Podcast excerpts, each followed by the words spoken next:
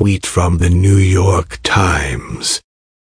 Breaking news. A T T's chief editor had made a big mistake by hiring President Trump's personal lawyer Michael Cohen. Our reputation has been damaged.